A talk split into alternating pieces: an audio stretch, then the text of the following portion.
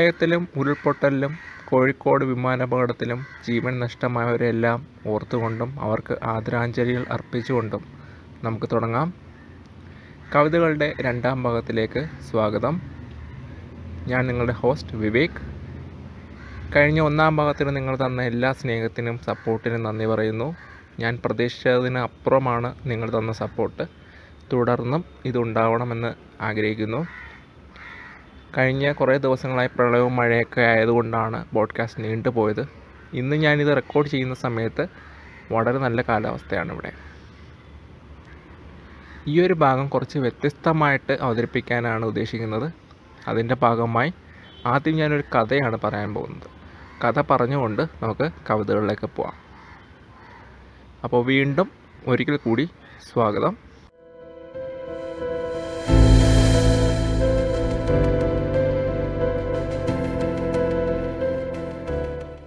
ഈ കഥ നടക്കുന്നത് ആയിരത്തി മുന്നൂറ്റി എൺപത്തി ഒൻപതിൽ അതായത് പതിനാലാം നൂറ്റാണ്ടിലെ ഇംഗ്ലണ്ടിലാണ്. ലോക്കൽ ബാർ പോലൊരു സംവിധാനം. നോക്കുകയാണെങ്കിൽ പബ് എന്ന് വിളിക്കാം. പബ്ബിൽ ധാരാളം ജനങ്ങൾ വരാറുണ്ട്. നമ്മുടെ ഇവിടുത്തെ പോലെ നമ്മുടെ കള്ള് ഷാപ്പിന്റെ ഒരു സാഹചര്യം തന്നെയാണ്.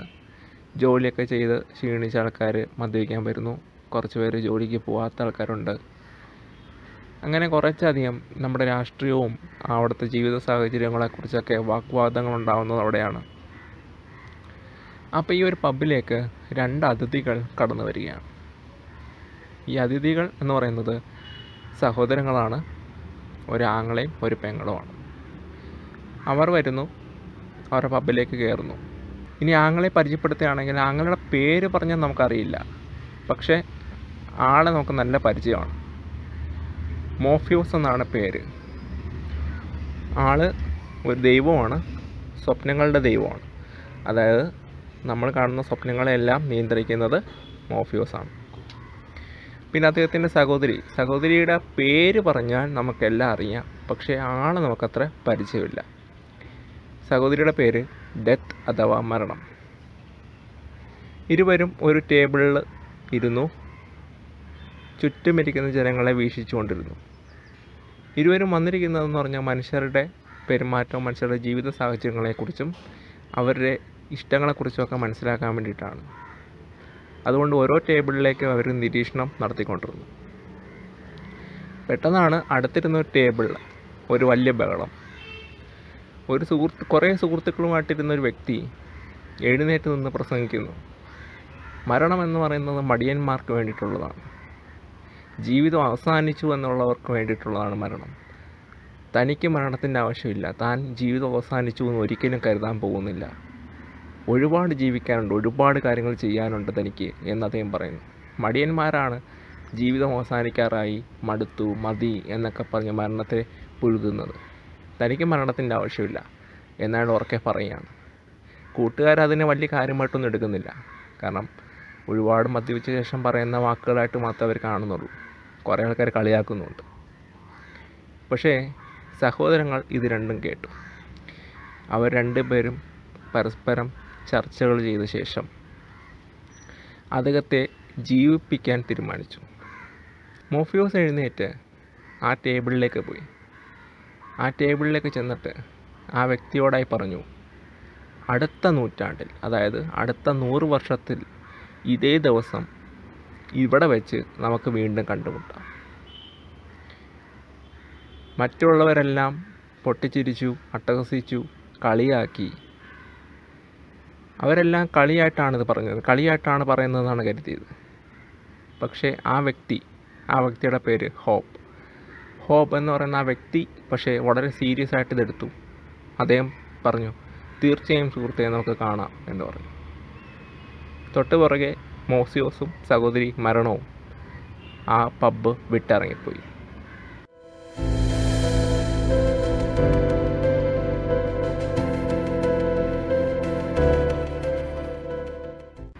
കഥ നമുക്ക് വീണ്ടും പറയാം.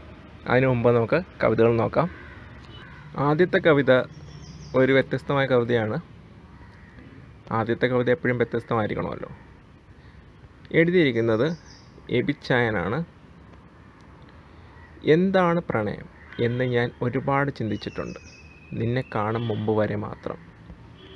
ആദ്യമായി കണ്ടപ്പോൾ നിമിഷനേരം നിലച്ചുപോയ ഹൃദയ പറഞ്ഞു ഇതാണ് പ്രണയം. ആദ്യമായി കണ്ടപ്പോൾ നിമിഷനേരം നിലച്ചുപോയ ഹൃദയം പറഞ്ഞു ഇതാണ് പ്രണയം. ഓരോ വട്ടവും കണ്ടുമുട്ടുമ്പോൾ എന്റെ നെഞ്ചിടുപ്പും നിന്റെ കണ്ണിലെ തിളക്കവും പറഞ്ഞു ഇതാണ് പ്രണയം. ഓരോ വട്ടം കണ്ടുമുട്ടുമ്പോഴും എന്റെ നെഞ്ചിടുപ്പും നിന്റെ കണ്ണിലെ തിളക്കവും പറഞ്ഞു. ഇതാണ് പ്രണയം. നീ ഒന്ന് ചിരിച്ചാൽ തുടി കൊട്ടുന്ന നെഞ്ച് പറഞ്ഞു. നിന്നോടാണ് പ്രണയമെന്ന്. കൺമുന്നിൽ നിന്ന് നീ അകലുമ്പോൾ നോവുന്ന നെഞ്ച് പറഞ്ഞു നീയല്ലാതെ മറ്റൊന്നുമല്ല പ്രണയമെന്ന്. കൺമുന്നിൽ നിന്ന് നീ അകലുമ്പോൾ നോവുന്ന നെഞ്ച് പറഞ്ഞു നീ അല്ലാതെ മറ്റൊന്നുമല്ല പ്രണയമെന്ന്. നിന്നിലൂടെ അറിയുന്നു ഞാൻ പ്രണയമെന്തെന്നും എന്നെന്നും നീ മാത്രമാണൻ പ്രണയിനി.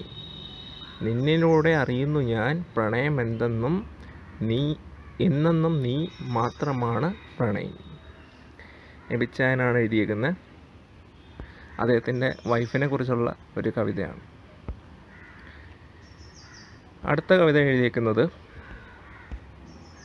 കട്ടൻ കാപ്പിയാണ്.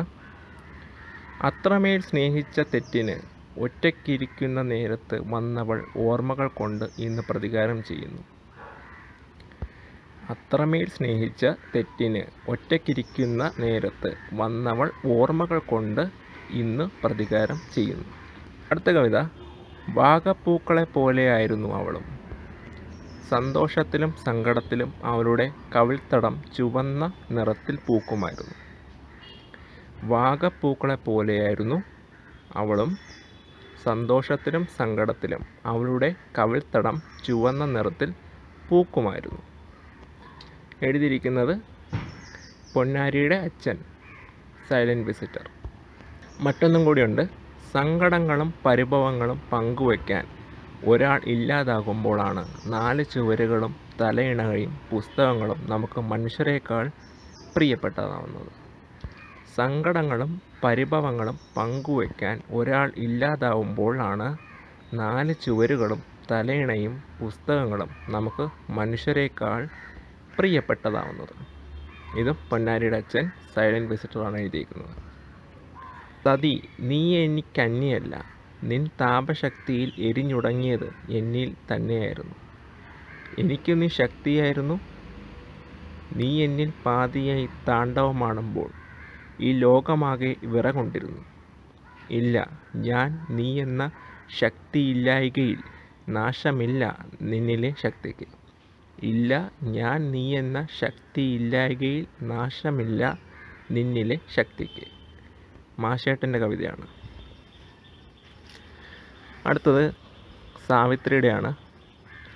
കണ്ണടച്ചാൽ ഇരമ്പി വരുന്ന ഓർമ്മകൾക്കപ്പുറം ഇനി എന്തു നൽകിയാണ് ഞാൻ നിന്നെ സ്നേഹിക്കേണ്ടത്? കണ്ണടച്ചാൽ ഇരുമ്പി വരുന്ന ഓർമ്മകൾക്കപ്പുറം. ഇനി എന്ത് നൽകിയാണ് ഞാൻ നിന്നെ സ്നേഹിക്കേണ്ടത്? സാവിത്രിയുടെ കവിതയാണ് സ്നേഹം മാഞ്ഞു പോയതൊന്നും മടങ്ങി തെളിയാത്ത ശാപമേറിയ ഈ ജന്മം. സ്നേഹം മാഞ്ഞു പോയതൊന്നും മടങ്ങി തെളിയാത്ത ശാപമേറിയ ഈ ജന്മം. പ്രതീക്ഷകളെല്ലാം ചത്ത എനിക്കെന്ത് സന്തോഷ ദിനങ്ങൾ പ്രതീക്ഷകളെല്ലാം ചത്ത എനിക്കെന്ത് സന്തോഷ ദിനങ്ങൾ എങ്കിലും നന്ദി അങ്ങയുടെ നേർച്ചകൾക്ക് തിരിച്ചും സ്നേഹം മാത്രം.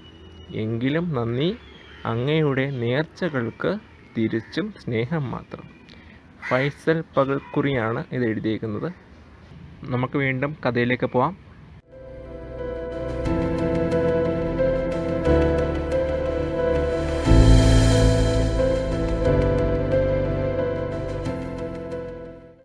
നൂറ് വർഷത്തിനപ്പുറം ഹോബ് തന്റെ അപരിചിതത്തിന് വേണ്ടിയിട്ട് അതേ സ്ഥലത്ത് കാത്തിരുന്നു.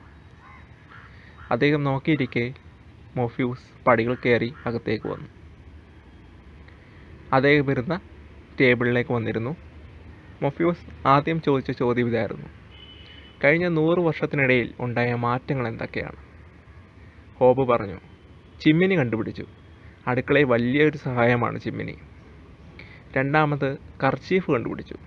ചെറുതാണ് പക്ഷെ ആൾക്കാർക്ക് വലിയ സഹായമാണ് കർച്ചീഫ്. അതുപോലെ ഹോബ് ഇപ്പോൾ ഒരു പട്ടാളക്കാരനാണ്. പട്ടാളത്തിൽ ജോലി ചെയ്യുന്നു. അദ്ദേഹം സംതൃപ്തനാണ്. അദ്ദേഹം ഭാവിയിൽ ഒരുപാട് കാര്യങ്ങൾ ചെയ്യാൻ ആഗ്രഹിക്കുന്നു. അതിനെക്കുറിച്ച് അദ്ദേഹം മൊഫ്യൂസിനോട് സംസാരിച്ചു. മൊഫ്യൂസ് മറുപടിയായിട്ട് ഇത്രയും പറഞ്ഞുള്ളൂ. അടുത്ത നൂറ്റാണ്ടിൽ ഇതേ ദിവസം വീണ്ടും കാണാം. അവർ അവിടെ അങ്ങനെ പിരിഞ്ഞു. അടുത്ത നൂറ് വർഷത്തിന് ശേഷം വീണ്ടും ഹോബും മൊഫ്യൂസും കണ്ടുമുട്ടി അതേ സ്ഥലത്ത്.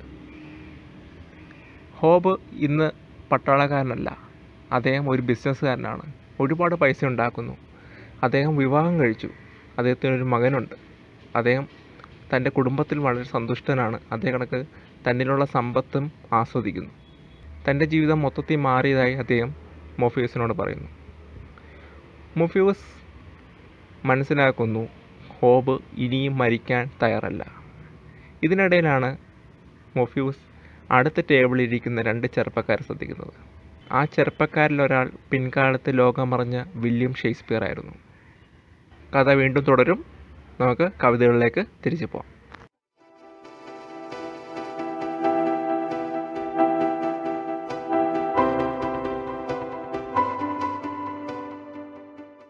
ഇളം കാറ്റായി വന്ന് കൊടുങ്കാറ്റ് പോലെ തിരിച്ചു പറക്കാനാണോ ഭാവം? ഇളം കാറ്റായി വന്ന് കൊടുങ്കാറ്റ് പോലെ തിരിച്ചു പറക്കാനാണോ ഭാവം? കൊടും കാറ്റിനെയും കുളിർ തെന്നലാക്കാൻ ഈ ഹൃദയത്തിനാവും. കൊടും കാറ്റിനെയും കുളിർ തെന്നലാക്കാൻ ഈ ഹൃദയത്തിന് ആവും. പിന്നീട് ഹൃദയത്തിന്റെ ഉള്ളറയിൽ ഒരു കൂടുണ്ടാക്കി അവിടെ പിടിച്ചിടും. എന്റെ ദേഹം ദേഹിയെ വിട്ടകലും വരേക്കും. പിന്നെ നമുക്ക് ഒന്നിച്ചു പറക്കാം. അറ്റമില്ലാതെ. ഉള്ളറയിൽ എവിടെയെങ്കിലും ഒരു കൂടുണ്ടാക്കി അവിടെ പിടിച്ചിടും. എന്റെ ദേഹം ദേഹിയെ വിട്ടകലും വരേക്കും. പിന്നെ നമുക്ക് ഒന്നിച്ചു പറക്കാം. അറ്റമില്ലാതെ. നീർമാതളമാണ് എഴുതിയത്. നല്ലൊരു കവിതയാണ്. മുല്ലമുട്ടുകൾ വിരിയാനെന്തേ വൈകുവത് വിടരാതെ കൊഴിഞ്ഞുപോയ സ്വപ്നങ്ങൾ മാത്രം മാറോട് ചേർക്കും. വികട കവിയുടെ പൂക്കളൊന്നും വിഷാദവതികളോ വസന്തമോ പറയും. വികട കവിയുടെ പൂക്കളെയൊന്നും വിഷാദവതികളോ വസന്തമോ പറയും. ഫൈസൽ പകൽക്കുറിയുടെയാണ് ഈ കവിതയും. ഇനിയൊരു വാക്കെനിക്ക് ചോദിക്കുവാൻ ബാക്കിയുണ്ട്. ഒരു വേള നീ എന്റെ ചാര വന്നാൽ പറയുവാൻ മറന്നതല്ല. പക്ഷേ ഇനിയൊരു വാക്കെനിക്ക് ചോദിക്കുവാൻ ബാക്കിയുണ്ട്. ഒരു വേള നീ എന്റെ ചാര വന്നാൽ പറയുവാൻ മറന്നതല്ല. പക്ഷേ മാഷേട്ടന്റെതാണ് ഈ വരികളും. ചിലരുടെ എത്ര എത്ര മോഹങ്ങളും സ്വപ്നങ്ങളുമാണ് മണ്ണിട്ട് മൂടുന്നത്. മറ്റു ചിലരുടേത് പടുത്തുയർത്താൻ. ചിലരുടെ എത്ര എത്ര മോഹങ്ങളും സ്വപ്നങ്ങളുമാ മണ്ണിട്ട് മൂടുന്നത്. മറ്റു ചിലരുടേത് പടുത്തുയർത്താൻ. വെള്ളവും വളവും കൊടുത്തില്ലേലും അവ പിന്നെയും മുളച്ചു പൊങ്ങും. ഹൃദയത്തിന്റെ അടിൽത്തട്ടിൽ നിന്നും. വെള്ളവും വളവും കൊടുത്തില്ലേലും പിന്നെയും അവ മുളച്ചു പൊങ്ങും ഹൃദയത്തിന്റെ അടിൽത്തട്ടിൽ നിന്നും. ഈ കവിത വായിച്ചപ്പോൾ എന്റെ മനസ്സിലേക്ക് പെട്ടെന്ന് വന്നത് ഉരുൾപൊട്ടലിൽ മുങ്ങിപ്പോയ ജീവനുകളാണ്. അവരുടെ മുഖങ്ങളാണ് നമ്മൾ വിളിച്ചു വരുത്തുന്ന അപകടങ്ങളാണ് ഇതെല്ലാം. കേരളത്തിന്റെ മൂന്നാം പ്രളയമാണ് ഇപ്പോൾ നടക്കുന്നത്. നമുക്ക് ജീവിക്കാൻ ഒരു അവസരം പ്രകൃതിയോട് ചോദിക്കാൻ പറ്റാത്ത സാഹചര്യത്തിലേക്ക് നമ്മൾ പോയിക്കൊണ്ടിരിക്കുകയാണ്. കാരണം പശ്ചിമ മേഖല തകർന്നു എന്ന് റിപ്പോർട്ട് വന്നിട്ട് പത്ത് കൊല്ലത്തിന് മുകളിലായി. ഇനിയും നമ്മൾ ഒന്നും ചെയ്തിട്ടില്ല ഒന്നും പഠിച്ചിട്ടുമില്ല. ഈ കവിത എഴുതിയത് നീർമാതളമാണ്.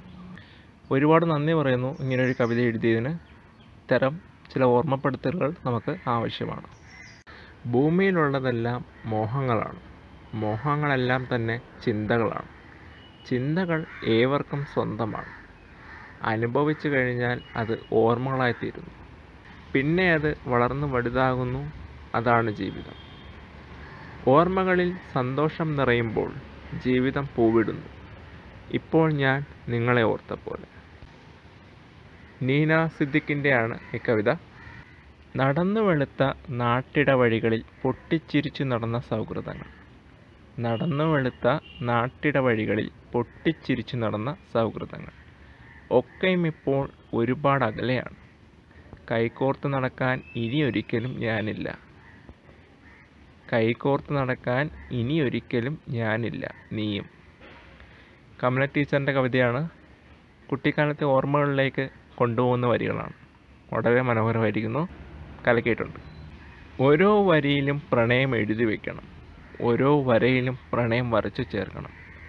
ഓരോ ശബ്ദത്തിലും പ്രണയം കരുതി വയ്ക്കണം ഓരോ കാഴ്ചയിലും പ്രണയം കണ്ടുവെക്കണം ഓരോ ഹൃദയമിടിപ്പിലും പ്രണയം അറിയണം. ഓരോ കണ്ണുനീർത്തുള്ളിയിലും പ്രണയം അലിയണം.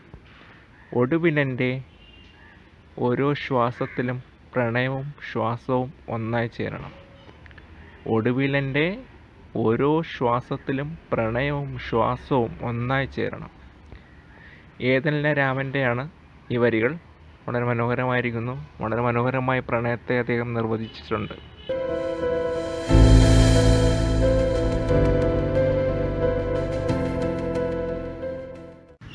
നമുക്ക് വീണ്ടും കഥയിലേക്ക് പോവാം. പതിനേഴാം നൂറ്റാണ്ടിന്റെ തുടക്കത്തിൽ. കൃത്യമായി പറഞ്ഞാൽ ആയിരത്തി അറുന്നൂറ്റി എൺപത്തി ഒമ്പതാം ആണ്ട്.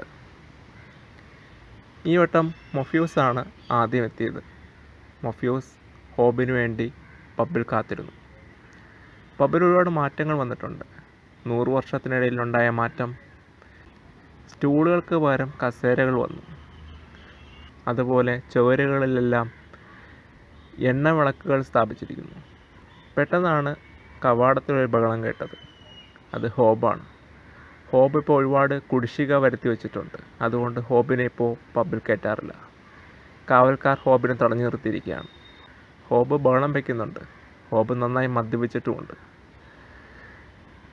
മൊഫിയോസ് എഴുന്നേറ്റുകൊണ്ട് പറഞ്ഞു അതെന്റെ അതിഥിയാണ്. അകത്തേക്ക് കടത്തിവിടും. തുടർന്ന് കാവൽക്കാർ പിന്മാറി ഹോബ് അകത്തേക്ക് വന്നു. ഹോബ് മൊഫ്യൂസിന്റെ ടേബിളിലേക്ക് വന്നു. ഒരു കസേര നീട്ടി അവിടെ ഇരുന്നു. അവിടെ ഇരുന്ന മദ്യം വീണ്ടും എടുത്ത് കുടിച്ചു. എന്നിട്ട് അയാൾ പറഞ്ഞു തുടങ്ങി. അയാളുടെ ഭാര്യ മരിച്ചു. അയാളുടെ കുഞ്ഞിന് ജന്മം നൽകുന്നതിനിടയിലാണ് അയാളുടെ ഭാര്യ മരിച്ചത്. ഇരുപതാം വയസ്സിൽ അയാളുടെ മകനും മരണപ്പെട്ടു. അയാളുടെ ബിസിനസ് എല്ലാം പൊളിഞ്ഞു. ഭക്ഷണം വയറ് നിറച്ച് കഴിക്കാനുള്ള കാശ് പോലും അയാളുടെ കയ്യിലില്ല.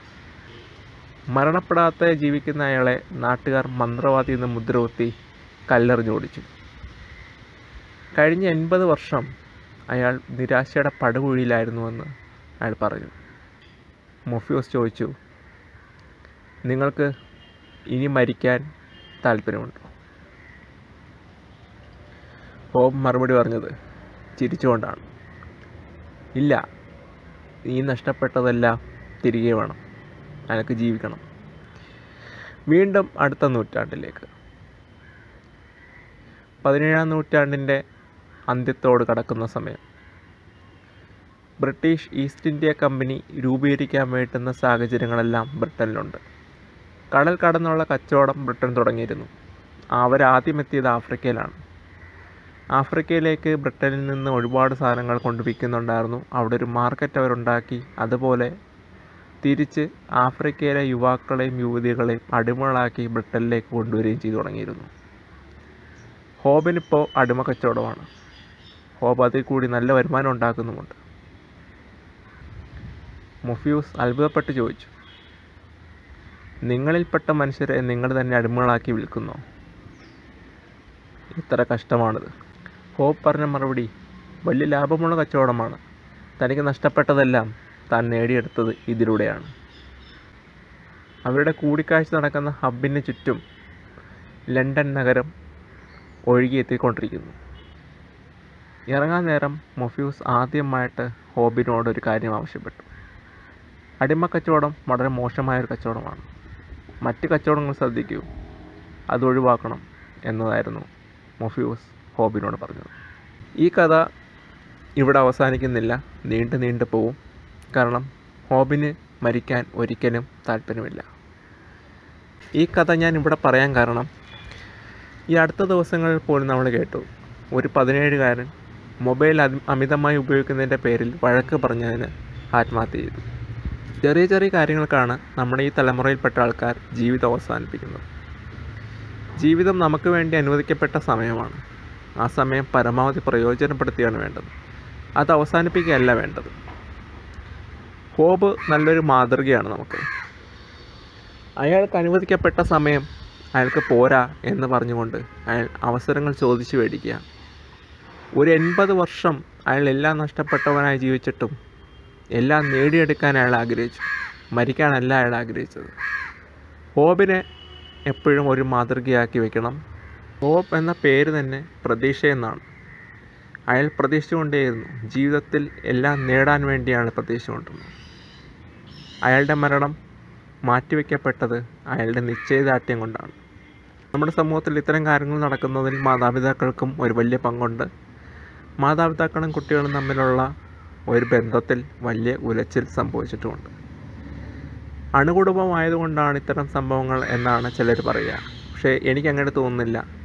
കുട്ടികളുമായിട്ട് ഇടപഴകാൻ നമുക്ക് സമയമില്ല. പലപ്പോഴും വീട്ടിൽ കുട്ടികൾ ഒറ്റയ്ക്കാണ്. നമുക്ക് നമ്മുടേതായിട്ടുള്ള തിരക്കുകളുണ്ട്. ഇവിടെയാണ് ഒരു മുത്തശ്ശനോ മുത്തശ്ശിയോ ഉണ്ടായിരുന്നെങ്കിൽ അവർക്ക് കൂടുതൽ കാര്യങ്ങൾ സംസാരിക്കാനും അവരോടൊപ്പം ഉണ്ടാവുകയും ചെയ്യുമായിരുന്നു. കുട്ടികളും മാതാപിതാക്കളുമായിട്ടുള്ള ഒരു ബന്ധം ഊട്ടിയുറപ്പിക്കുന്ന ഒരു സിനിമയാണ് എനിക്ക് ഇവിടെ സജസ്റ്റ് ചെയ്യാനുള്ളത്.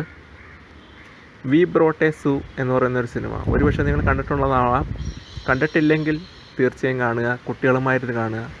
മാതാപിതാക്കളും കുട്ടികളുമായിട്ടുള്ളൊരു നല്ലൊരു ബന്ധമാണ് ആ സിനിമ പറയുന്നത്. ആ സിനിമ ഒരു യഥാർത്ഥ സംഭവത്തെ അടിസ്ഥാനപ്പെടുത്തിയതാണ്. ആ സിനിമയിലെ കഥാപാത്രങ്ങൾ ഇപ്പോഴും ഇംഗ്ലണ്ടിൽ ജീവിച്ചിരിക്കുന്നു.